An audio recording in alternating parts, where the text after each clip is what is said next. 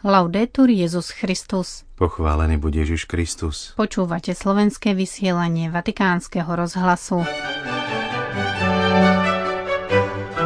Milosrdenstvo neumenšuje hľadanie spravodlivosti, povedal dnes pápež sudcom rímskej róty. V Haiti prepustili unesených cestujúcich z autobusu vrátane reholných sestier. Don Martinelli bol odsúdený za zneužitie maloletej osoby. Vatikán zverejnil nový postup podávania hlásení o korupcii. Vypočujeme si slova pápeža z predslovu publikácie o roku modlitby. Na záver nám v rozhovore veľvyslanec Marek Lisánsky pripomenie významné výročia a plánované aktivity slovenského veľvyslanectva v novom roku. Vo štvrtok 25. januára na Sviatok obrátenia sv. Apoštola Pavla vás väčšného mesta od mikrofónu zdravia Miroslava Holubíková a otec Martin Jarábek. Vatikán. Dnes pápež František prijal v sále bibliotéky na osobitnej audiencii členov rímskej róty, ktorí sa zaoberajú procesmi týkajúcimi sa manželského práva. Sudcom, medzi ktorými bol aj slovenský dominikánsky páter Monsignor Konštanc Adam, svätý Otec hovoril o dôležitom procese spoločného rozlišovania. Spolu so sudcami boli následne na audiencii v Klementínskej sále prítomní aj úradníci a ostatní zamestnanci tribunálu s ich rodinami. Svetý otec sa v úvode príhovoru poďakoval dekanovi rímskej róty, arcibiskupovi Alejandrovi Arelánovi Sedilovi za jeho pozdravy a službu pri príležitosti inaugurácie nového súdneho roku.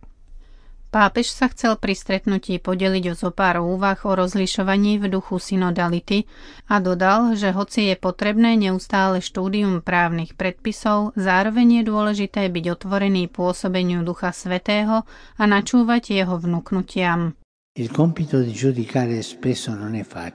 Úloha súdiť často nie je jednoduchá. Dosiahnutie morálnej istoty o neplatnosti, prekonanie domnienky platnosti v konkrétnom prípade predpokladá uskutočnenie rozlišovania, ktorému je podriadený celý proces, najmä predbežné vyšetrovanie.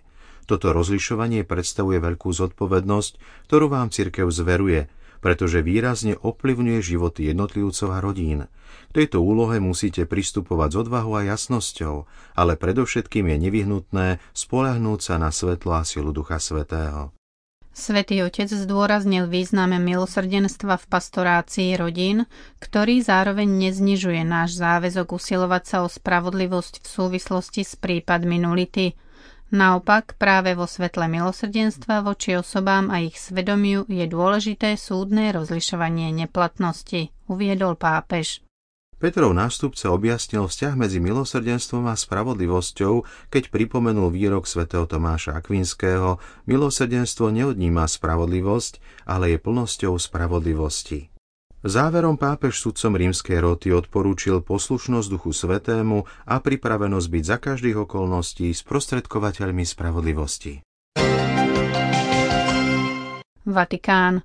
Včera bol zverejnený postup podávania hlásení úradu generálneho audítora. Ide o pravidlá, ktoré vďaka inštitútu platnému pre Svetú stolicu a Vatikánsky štát umožňujú nahlasovať nezrovnalosti pri využívaní finančných alebo materiálnych zdrojov, nezrovnalosti pri verejných obstarávaniach a korupčné činy aj prostredníctvom vyhradenej e-mailovej schránky. Anonymné oznámenia sa nebudú sledovať. Vatikán. Svetý Otec v nedeľu pri vyhlásení roka modlitby ako prípravy na jubilejný rok 2025 pripomenul nápomocné publikácie Dikasteria pre evangelizáciu. Medzi nimi je aj séria 8 publikácií s názvom Poznámky o modlitbe. K prvej knihe s titulom Modliť sa dnes výzva k víťazstvu, ktorá vyšla v útorok 23. januára vo vatikánskom vydavateľstve Lev, napísal predslov pápež František. Ako čítame v note Dikastéria, ide o sériu drobných textov skúmajúcich rôzne rozmery kresťanského úkonu modlitby, pod ktoré sa podpísali medzinárodne uznávaní autory. Autorom prvej publikácie je kardinál Angelo Comastri, emeritný arcikňaz Baziliky svätého Petra. Prinášame časť z predslovu pápeža Františka. Modlitba je dychom viery, jej najvlastnejším vyjadrením – ako tiché volanie, ktoré vychádza zo srdca tých, ktorí veria a zverujú sa Bohu. Nie je ľahké nájsť slová na vyjadrenie tohto tajomstva. koľko definícií modlitby môžeme zozbierať od svetých a majstrov spirituality, ako aj z úvah teológov.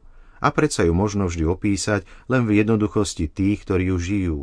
Na druhej strane nás pán upozornil, že keď sa modlíme, nesmieme plitvať slovami a namýšľať si, že budeme vypočutí.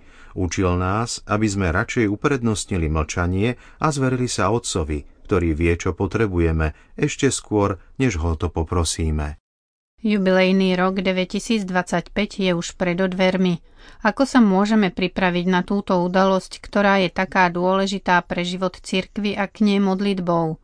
Rok 2024 bude celý zasvetený modlitbe. V našich časoch sa totiž čoraz silnejšie prejavuje potreba skutočnej spirituality, ktorá by dokázala odpovedať na veľké otázky, ktoré sa v našom živote objavujú každý deň a ktoré sú vyvolané aj scenárom vývoja sveta, ktorý rozhodne nie je pokojný. Preto je potrebné, aby naše modlitby stúpali k Otcovi s ešte väčším naliehaním, aby počul hlas tých, ktorí sa na neho obracajú s dôverou, že budú vypočutí. Tento rok venovaný modlitbe v žiadnom prípade neznižuje význam iniciatív, ktoré každá miestna cirkev považuje za potrebné naplánovať pre svoju každodennú pastoračnú činnosť. Naopak, pripomína základ, na ktorom by sa mali rozvíjať a nachádzať súlad rôzne pastoračné plány. Je to čas, ktorom možno osobne i ako spoločenstvo znovu objaviť radosť modlitby v najrôznejších formách a prejavoch.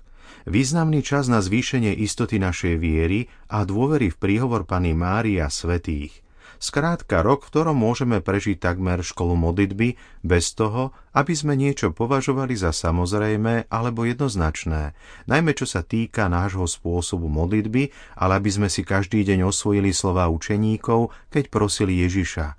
Pane, nauč nás modliť sa. V tomto roku sme pozvaní stať sa pokornejšími a vytvoriť priestor pre modlitbu, ktorá vychádza z Ducha Svetého – on je ten, kto vie, ako vložiť do našich srdc a na naše pery správne slová, aby ich Otec vypočul. Modlitba v duchu svetom je to, čo nás spája s Ježišom a umožňuje nám pridržať sa Otcovej vôle. Duch je vnútorný učiteľ, ktorý nám ukazuje cestu. Vďaka nemu sa modlitba aj jedného človeka môže stať modlitbou celej cirkvy a naopak. Som si istý, že biskupy, kňazi, diecézi a katechéti nájdu v tomto roku najvhodnejšie spôsoby, ako postaviť modlitbu do základu ohlasovania nádeje, ktorú chce jubilejný rok 2025 rozozvúčať v tomto nepokojnom čase. Veľmi cený bude v tomto smere príspevok zasvetených osôb, najmä spoločenstiev kontemplatívneho života – Dúfam, že vo všetkých svetiniach sveta, miestach prvoradých pre modlitbu, sa zvýšia iniciatívy, aby každý pútnik mohol nájsť oázu pokoja a odísť so srdcom plným útechy. Nech sa osobná komunitná modlitba stane nepretržitou, bez prerušenia, podľa vôle pána Ježiša, aby sa Božie kráľovstvo šírilo a evanílium dosiahlo každého človeka, ktorý prosí o lásku a odpustenie. Toľko z predslovu pápeža Františka k publikácii o roku modlitby. Teraz sa započúvame do rozhovoru s veľvyslancom pri Svetej stolici a zvrchovanom ráde maltéských rytierov Marekom Lisánskym, ktorý pripravil otec Martin Jarábek. Celý si ho môžete vypočuť na našej internetovej stránke. Pán veľvyslanec, aké jubileá, aké výročia nás čakajú? Myslím si, že tento rok bude veľmi bohatý na mnohé výročia. Tento rok skutočne je, je jedinečným z viacerých hľadisk. Samozrejme oslavujeme 20. výročie nášho vstupu do Európskej únie. V tomto roku si pripomenieme aj 35. jubileum novembrových udalostí z roku 1989, ktoré pre nás znamenali veľkú menu a návrat aj k tej duchovnej slobode. Keď hovoríme o redakcii Tikanského eh, rozhlasu na Slovensku, tak tu je dôležité si pripomenúť, že máme 75. výročie slovenskej redakcie a to je skutočne jedinečný moment sa zamyslieť aj nad obrovským významom redakcie, slovenskej redakcie Vatikánskeho rozhlasu, nad tým, tým nielen dedičstvom, ale aj nad tým skutočne súčasným odkazom a pôsobením, ktoré je mimoriadne dôležité. A som veľmi rád, že tá naša spolupráca sa takto úspešne rozvíja. No a budeme mať aj jubilá, ktoré sú spojené s tými našimi asi najvýznamnejšími osobnostiami v tomto prostredí. A to je hneď v januári bude jubileum narodenia eh, kardinála Jana Chryzostoma Korca, V marci budeme mať ST jubileum nedožitých narodenín jeho eminencie otca kardinála Jozefa Tomka. Takže určite sa obom týmto vzácným postavám našej e, modernej histórie 20. a 1. storočia budeme venovať a pripomenieme si ich stojným spôsobom aj tu e, v tom našom vatikánskom prostredí. Chystajú sa nejaké štátne návštevy, chystajú sa nejaké medzištátne návštevy. Tak určite áno, predpokladám, že aj tento rok bude bohatý na návštevy, tak ako to bolo aj v minulom roku a v tých predchádzajúcich rokoch. Nerad by som predbiehal samozrejme, ale určite tie štátne návštevy na najvyššej úrovni v tomto prostredí budeme pripravovať a verím, že sa ich podarí zorganizovať. No a potom samozrejme budeme mať aj niektoré návštevy, ktoré rozšíria taký ten diapazon našej spolupráce. Napríklad teraz v najbližšom období predpokladáme návštevu e, vedenia Slovenskej akadémie vied tu a prehlbenie spolupráce s Papežskou akadémiou vied. A uvidíme, čo nás ešte čaká. Verím, že aj na Slovensko zavítá niektorý z najvyšších predstaviteľov Svetej stolice. Určite e, bude na to viacero dôvodov. A keďže Slovensko má aj tu v tomto prostredí v Ríme svoju vlastnú pôdu, pretože naše veľvyslanectvo je tiež kúskom Slovenska, tak možno aj na tom našom veľvyslanectve verím, že privítame viacero najvýznamnejších predstaviteľov Svetej stolice. Minulý rok bol bohatý na kultúrne podujatia, koncerty, výstavy. Je niečo také, čo už nám môžete prezradiť, čo sa chystá? Určite áno, veľmi radi nadviažeme na tie úspešné predchádzajúce podujatia, keďže máme aj veľmi peknú výstavnú sieň tu na veľvyslanectve, takže by sme radi e, pripravili e, takú celú sériu výstav práve venovanú viacerým týmto jubileám, ktorých som hovoril. V tejto chvíli máme takú veľmi zaujímavú fotografickú výstavu venovanú návšteve Svetovca na Slovensku. Pozývam všetkých samozrejme poslucháčov, pokiaľ by boli v Ríme, aby si ju prišli pozrieť. Je to taká malá symbolická výstava čo sa koncertov týka, tak tam samozrejme Bazilika Svetej Praxidy je takým našim e, trvalým hudobným stánkom, nazvime to takto, v ktorom sa snažíme pripravovať e, jedinečné e, hudobné podujatia, už aj preto, že je spojená s tým cyrilometodským dedičstvom a je to miesto, kde vlastne pred tými 1200 rokmi zomrel svätý Cyril. Ja v tomto roku, ak si dobre pamätám, budeme mať 1155. výročie práve umrtia svätého Cyrila. Takže aj tomuto momentu sa budeme venovať a verím, že sa nám podarí možno v druhom alebo treťom kvartáli tohto roka pripraviť jedno krásne podujatie, kultúrne podujatie v Bazilike Sv. Praxedy svätého Cyrila a metoda. Keď sme spomínali tie medzištátne návštevy, čakáme aj konferenciu biskupov Slovenska, ktorá príde. Samozrejme, ad limina apostolorum je vždy jedinečná e, vizitácia, je to vždy jedinečné stretnutie aj pre nás ako diplomatov, pretože sa skutočne odohráva raz za dekádu, niekedy dokonca za dlhšie obdobie a takým prirodzeným spôsobom bude nadvezovať na návštevu pápeža Františka u nás. V tom uplynulom roku na Slovensku boli vymenovaní viacerí noví biskupy alebo arcibiskupy a ten rok určite bude bohatý na takéto stretnutia. Svetý otec spomenul, tento rok je rokom modlitby, príprava na veľké jubileum 2025. Určite veľa putníkov príde aj zo Slovenska. Aj ambasáda niečo pripravuje v rámci jubilea? Tak určite áno, aj my sa pripravujeme na jubilejný rok. To bude také obdobie pre toto mesto, pre Svetú stolicu, ale pre nás ako pre ambasádu a predpokladáme, že počas toho jubilejného roka 2025 navštívi Vatikán eh, navštívi desiatky miliónov putníkov, určite to budú 10 tisíce putníkov zo Slovenska.